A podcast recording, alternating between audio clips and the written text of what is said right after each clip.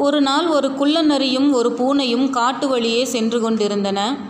இப்படி பயணம் போகும்போது எதையாவது பேசிக்கொண்டே போனால் பயணத்தின் அலுப்பு தெரியாதல்லவா?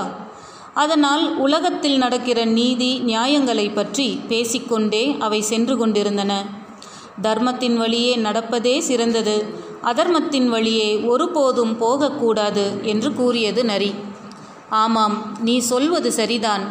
அன்பே கடவுள் அதனால் நாம் எல்லோரிடமும் அன்பு காட்ட வேண்டும் என்றது பூனை. இப்படி நரியும் பூனையும் பேசிக்கொண்டு நடந்தபோது காட்டுக்குள் இருந்த ஒரு ஓநாய் அவசரமாக இவர்களை கடந்து ஓடியது. ஓநாய் எங்கே அவசரமாக ஓடுகிறது? என்று எண்ணிய நரியும் பூனையும் அது எங்கே ஓடுகிறது? என்பதை கண்டறிவதற்காக ஓநாயின் பின்னே ஓட ஆரம்பித்தன. வழியில் ஒரு ஆட்டு மந்தை தென்பட்டது. மந்தையை காவல் காத்து கொண்டிருந்தவன் தூங்கிக் கொண்டிருந்தான். அவன் தூங்குவதைக் கண்ட ஓநாய் மந்தையினுள் புகுந்து ஒரு கொழுத்த ஆட்டை அமுக்கிக் கொண்டு ஓட்டம் பிடித்தது.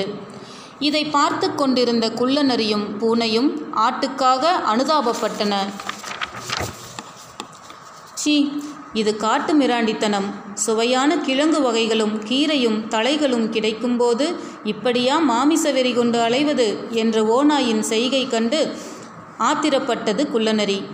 காடு முழுவதும் சுவையான பழங்களும் சத்தான கொட்டைகளும் கிடக்கு கிடைக்கும்போது இந்த கொடூரமான செயலுக்கு எப்படித்தான் மனம் வருகிறதோ பூனையும் தனது ஆத்திரத்தை பச்சாபத்தையும் காட்டியது. பிறகு இரண்டும் நீதி அநீதி பற்றி பேசிக்கொண்டே நடந்தன. கொஞ்ச தூரம் போனதும் ஒரு அரிசி ஆலை தென்பட்டது. அதன் வெளியே கொட்டி கிடந்த நெற்பதருக்கிடையே ஒரு கோழி கூட்டம் நெல்மணிகளை தேடி கிளறிக் கொண்டிருந்தன.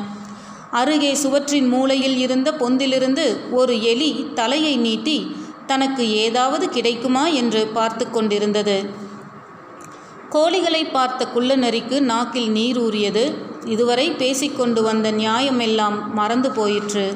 பூனையும் கொளுத்த எலியை பார்த்ததும் நாவால் உதட்டை ஒரு முறை தடவிக்கொண்டது மறுகணம் ஒரே பாய்ச்சலாய் பாய்ந்தது குள்ளநரி. ஒரு பெருத்த கோழியை கவ்விக்கொண்டு ஓட்டம் பிடித்தது. பூனையும் பாய்ந் பாய்ந்து எலியை கவ்விக்கொண்டு ஓடிற்று.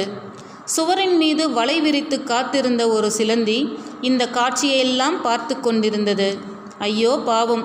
இந்த கோழியும் எலியும் என்ன பாவம் செய்தன? இந்த பாவிகள் இப்படி படுகொலை செய்து விட்டார்களே! நான் எவ்வளவோ தேவலை என்னை யாரும் இப்படி குறை சொல்ல முடியாது என்று தற்புரிமை பேசிக்கொண்டது அடுத்த நிமிடம் பறந்து வந்த ஈ ஒன்று சிலந்தியின் வலையில் வந்து விழுந்தது. அவ்வளவுதான். சரசரவென்று சிலந்தி ஓடி தன் விருந்தை அமுக்கி பிடித்து சுவைக்க ஆரம்பித்தது. வரட்டு உபதேசம் ஒரு பயனும் தராது என்பதை இக்கதை மூலம் நாம் அறியலாம். அடுத்த பதிவில் சந்திப்போம். நன்றி.